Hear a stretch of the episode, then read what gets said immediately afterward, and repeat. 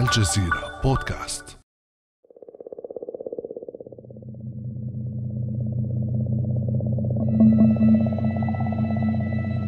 على بعد 32 مليار كيلومتر عن الأرض وبسرعة 300 كيلومتر في الثانية الواحدة.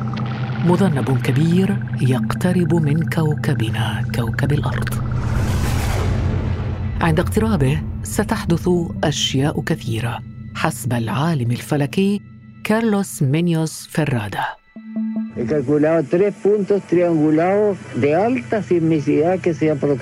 عندها لينجو كل واحد ما استطاع حددت ثلاث بؤر زلزالية كبرى مثلثة ستحدث عند اقترابه.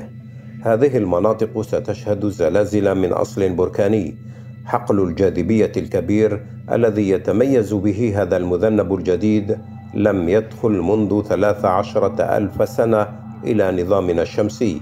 لديه رنين ويسبب تأثيرا وضعفا ووهنا وسيسبب التغير الكبير. التغير قادم الدمار قادم وفوق كل هذا سيهدد البشرية في وجودها. فناء الوجود بسبب اصطدام أحد المذنبات بالأرض حدث قبل 66 مليون سنة. وحدث أيضا قبل أسابيع ولكن في آخر أفلام الخيال العلمي Don't Look Up فهل يكون يا ترى احتمال حدوث اصطدام بين الأرض وأحد الكويكبات حقيقة علمية أم مجرد خيال؟ وهل تملك البشرية وسائل لحماية الأرض من هذه المخاطر؟ بعد أمس من الجزيرة بودكاست أنا خديجة بن جنة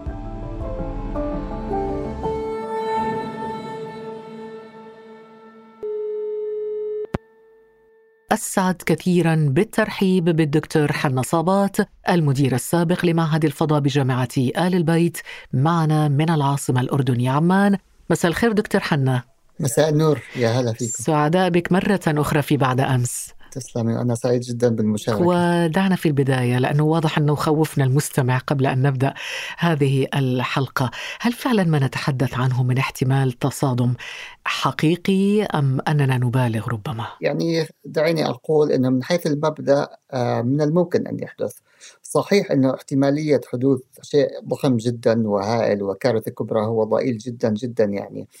ولكن من حيث المبدأ سوف يحدث لأنه حدث في الماضي كما تشير يعني السجلات الجيولوجية والأحفورية لكن قبل 66 مليون سنة. نعم حقيقة كل 100 مليون سنة هناك كارثة كبرى يعني طبقا للسجلات الجيولوجية والأحافير هناك انقراضات جماعية كل 100 مليون سنة آخرها طبعا التي تفضلت بها اللي هي حدثت قبل نحو 65 أو 66 مليون سنة. إذا دكتور حنا صبات لو يعني حكينا وفق تقديرات وإحصائيات حقيقية ماذا نقول أو ماذا نعم. تقول؟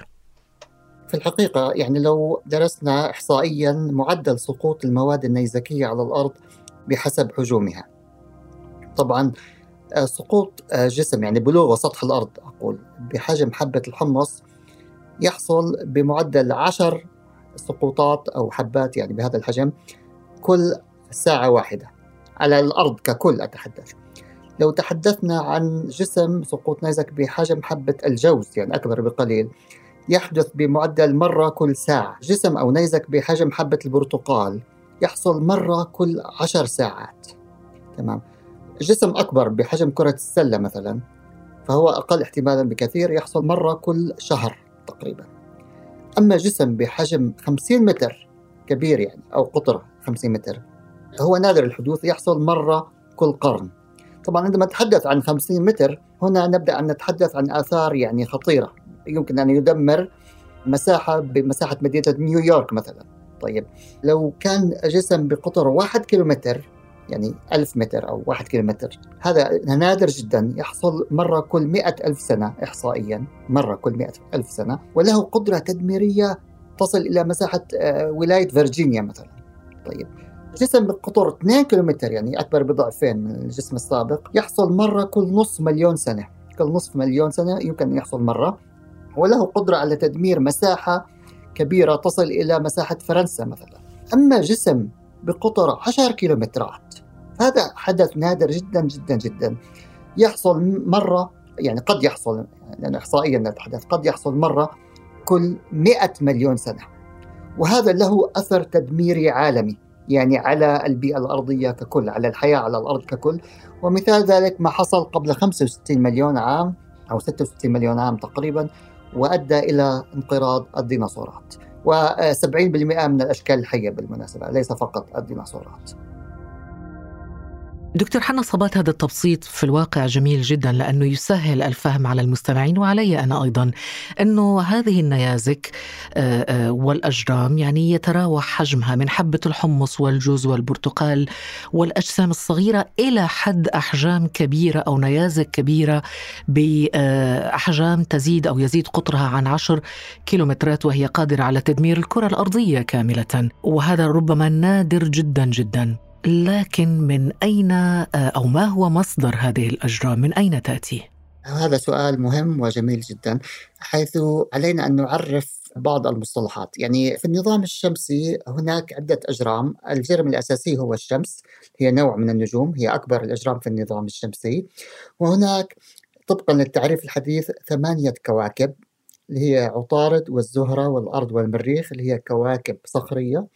والمشتري وزحل وأورانوس ونبتون وهي كواكب غازية وعملاقة. وبعد ذلك تأتي الأجرام الصغيرة ما يدعى بأجرام حزام كايبر اللي هي عند حدود النظام الشمسي ومنها بلوتو طبعا.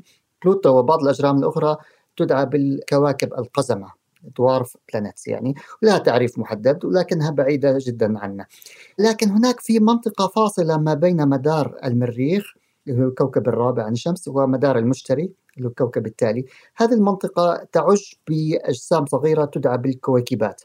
هذه الكويكبات أو ال asteroids هي في الحقيقة من مكونات النظام الشمسي وعددها يتجاوز الملايين. يعني هي عبارة عن أجرام صخرية قد تتكون من المعادن أو قد تتكون مواد عضوية وكربونية أو خليط من ذلك. يعني هناك أنواع في الحقيقة من هذه الكويكبات.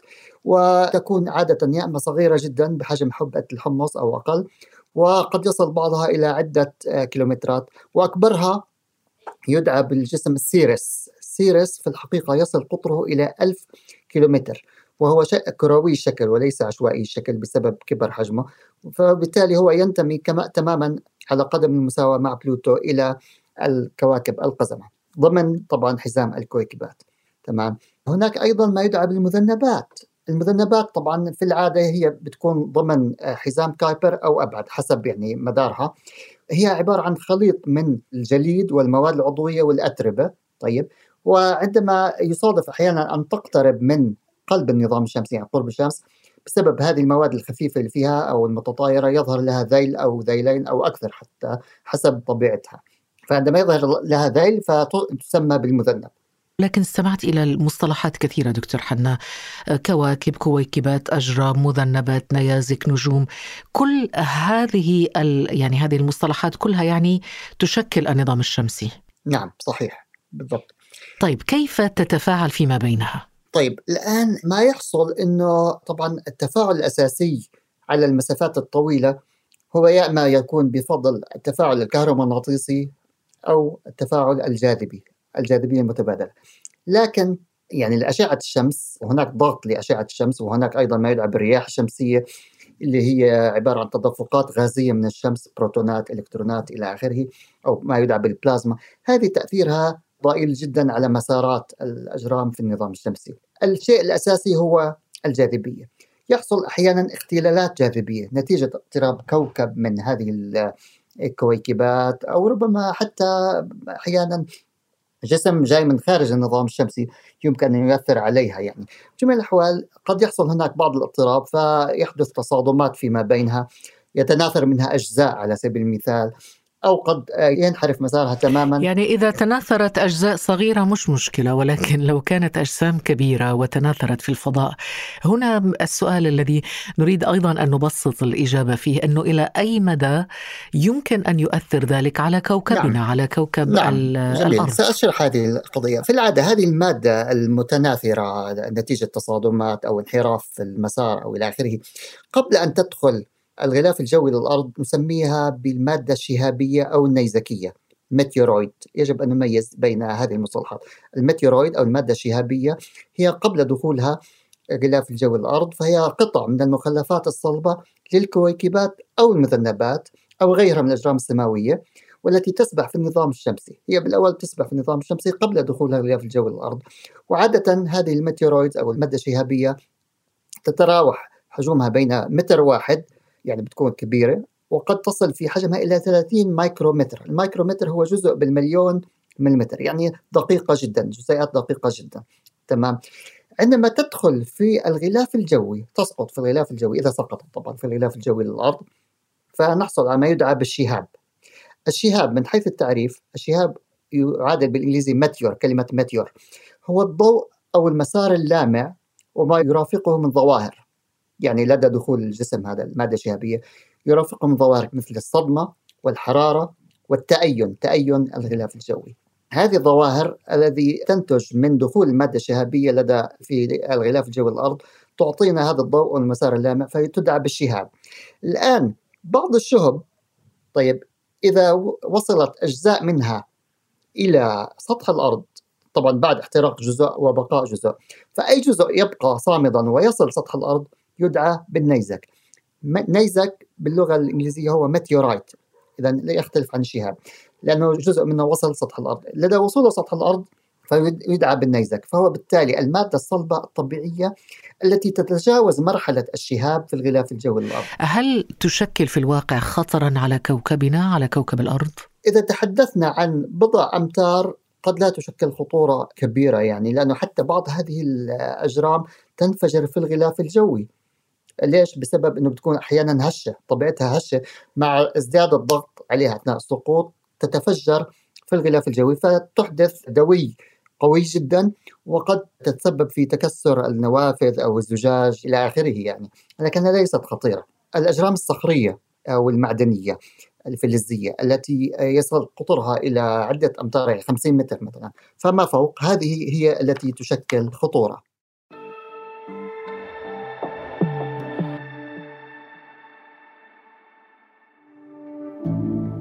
اشترك في بعد أمس لتصلك الحلقات يوميا عبر تطبيق بودكاست.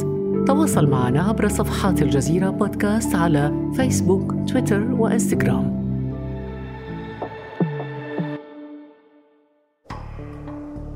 في صباح يوم بارد عام 1908 في سيبيريا بروسيا حدث انفجار ضخم دمر ألفي كيلومتر مربع من الغابات. وخلف خسائر مادية في دائرة قطرها مئات الكيلومترات.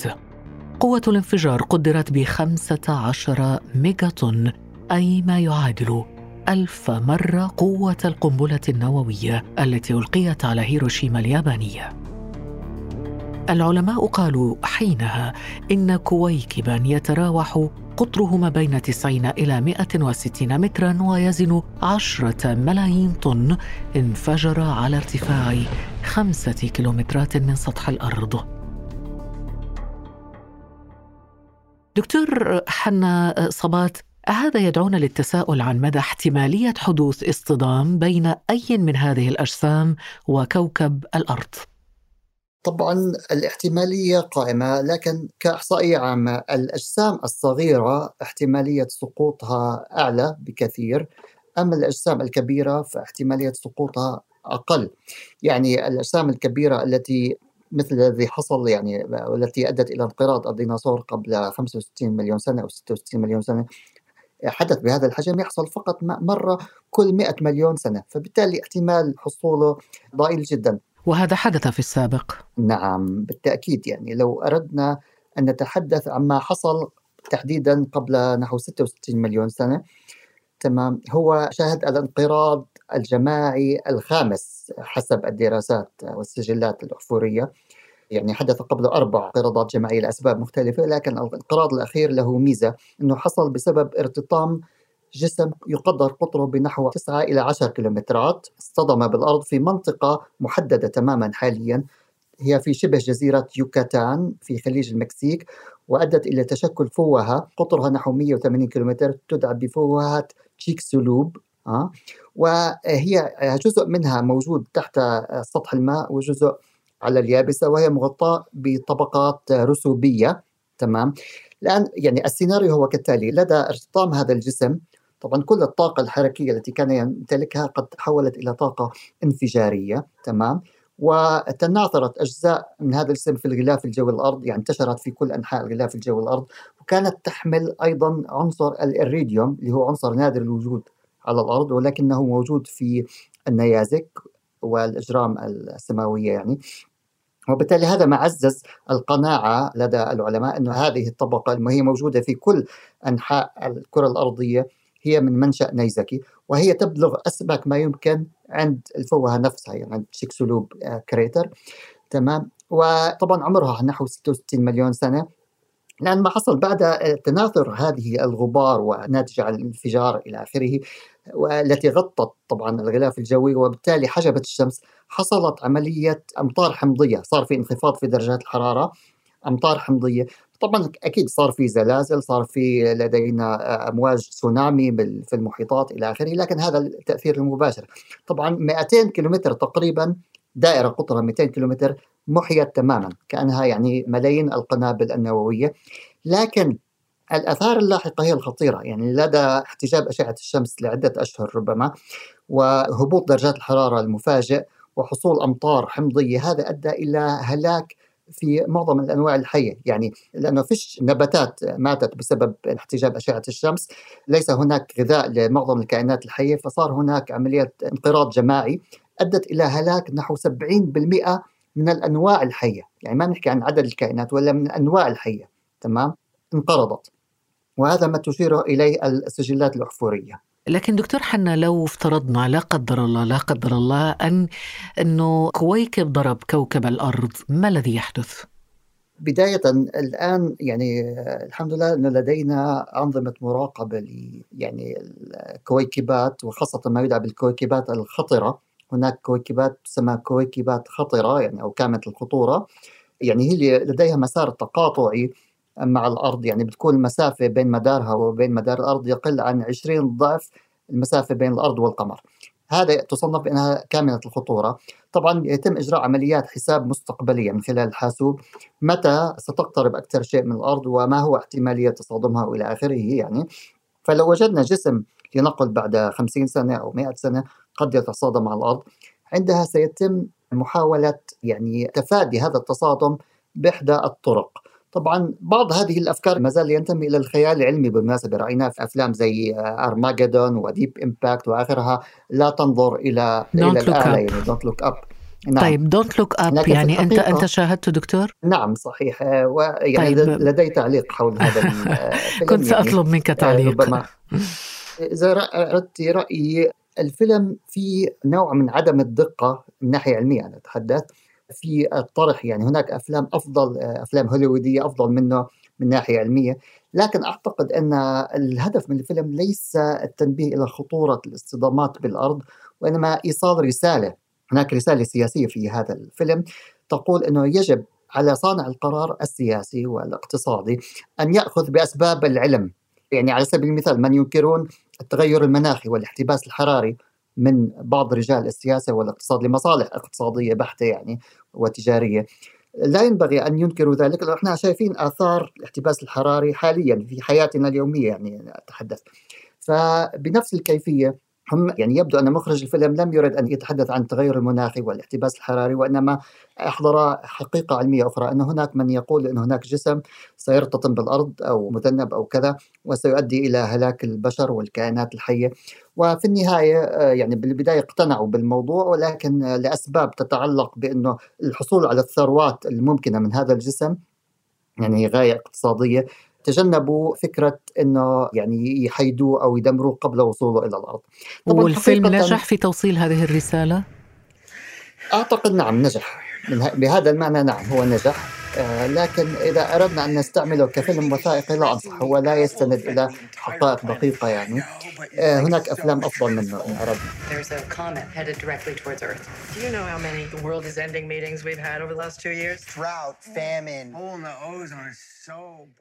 دكتور حنا لو تحدثنا عن الحلول ما هي الحلول الممكنة؟ ماذا يمكن أن نفعل؟ نعم هذا سؤال مهم جدا يعني. طبعا معظم الحلول ما زالت إلى الآن في إطار السيناريوهات النظرية أو يعني هي أقرب إلى المشاريع الخيالية لأنه لم يحصل شيء مشابه إلى الآن والحمد لله طبعا. لكن هناك حلول نظرية وهناك أيضا محاولة عملية حصلت مؤخرا أطلقت مركبة فضائية قبل نحو شهرين من الآن. نحو كويكب مزدوج في الحقيقة. ستصل على فكرة بشهر تسعة من عام 2022 الحالي يعني. الهدف أنه أن تقوم هذه المركبة الفضائية أو المسبار بالارتطام بأحد مكوني الكويكب المزدوج هم كويكبين صغار بدوروا حول مركز كتلة مشترك وعندما تتصادم المركبة أو المسبار مع أحد الجرمين فهذا سيؤدي إلى حصول انفجار وتزحزح بسيط جدا في الحركة المدارية للجسيم أو الجرم المزدوج وهذا سيؤدي إلى حصول تغير في المدار المدى الأبعد. وعندما طبعا ستقوم هناك تلسكوبات أرضية وأيضا satellite صغير يعني CubeSat برصد هذه العملية وحساب كيفية تغير المدار. وبالتالي إن نجحت هذه العملية. هذه مجرد تجربة بسيطة للتأكد من أن إمكانية حصول ذلك. طبعا هذا الجسم لا يشكل أي خطورة على الأرض ولكن هي مجرد تجربة. يدعى هذا المشروع بمشروع دارت بالمناسبة. تمام. الآن في المستقبل إن نجحت هذه التجربة يعني من هون لآخر السنة سيتضح ذلك سوف يقوم العلماء بإرسال مسابر أخرى تجريبية للتأكد من إمكانية ضرب جرم سماوي آخر وحرف مساره عن المسار المسبق. طبعا عندما يصل الإنسان إلى قناعة أنه هناك بالفعل ما يدعى بالمسار التصادمي مع الأرض عندما نتأكد من ذلك عندها تكون الأجهزة أو العدة جاهزة إنجاز التعبير أنه سنطلق هذا مسبار مشابه ويقوم بالارتطام بالجسم الذي يشكل خطورة على الأرض ونحرف مساره. طبعا هناك أفكار أخرى تقول دعونا ندمره تدمير بضربة استباقية. طبعا هناك من يحذر من هذه العملية. يعني ربما حرف المسار هو الأسهل ليش يعني من التدمير الشامل يعني تناثر القطع والأجزاء ربما في كل الاتجاهات لأنه لا نعرف في العادة التركيب الداخلي لهذه الأجرام فبالتالي أنه تدميره مسبقا يعني بضربة استباقية قد يؤدي إلى حصول عملية عكسية أنه بعض الأجزاء قد تصل إلى الأرض أو تدمرنا أو تسبب مشاكل يعني أو ربما قد تدمر أقمار صناعية حول الأرض أو غير ذلك يعني. وماذا عن السيناريو الثالث دكتور حنا؟ سيناريو آخر هو أن نقوم خاصة بالنسبة للمذنبات واللي فيها نسبة عالية من الأجسام المواد المتطايرة. يمكن أن تقوم مركبة فضائية أو مسبار برش مادة داكنة على سطحها. فبالتالي تقوم بامتصاص كمية كبيرة من أشعة الشمس فتسخن وتتطاير منها المواد بشكل أكبر يعني بمعدل أعلى. وهذا يؤدي إلى فقدان الكثير من الكتلة من كتلتها فيحرف مسارها. طبعا هذا يعني عملية أعقد أعتقد. أنا شخصيا مقتنع بقضية التصادم مش تدمير التصادم يعني زي مشروع دارت وحرف الجرم عن مساره الأصلي وإبعاد خطره الممكن عن الأرض. شكرا جزيلا لك الدكتور حنا صباث المدير السابق لمعهد الفلك وعلوم الفضاء بجامعة البيت بالأردن. شكرا لك دكتور. شكرا لكم وشكرا على اللقاء الممتع. كان هذا بعد أمس.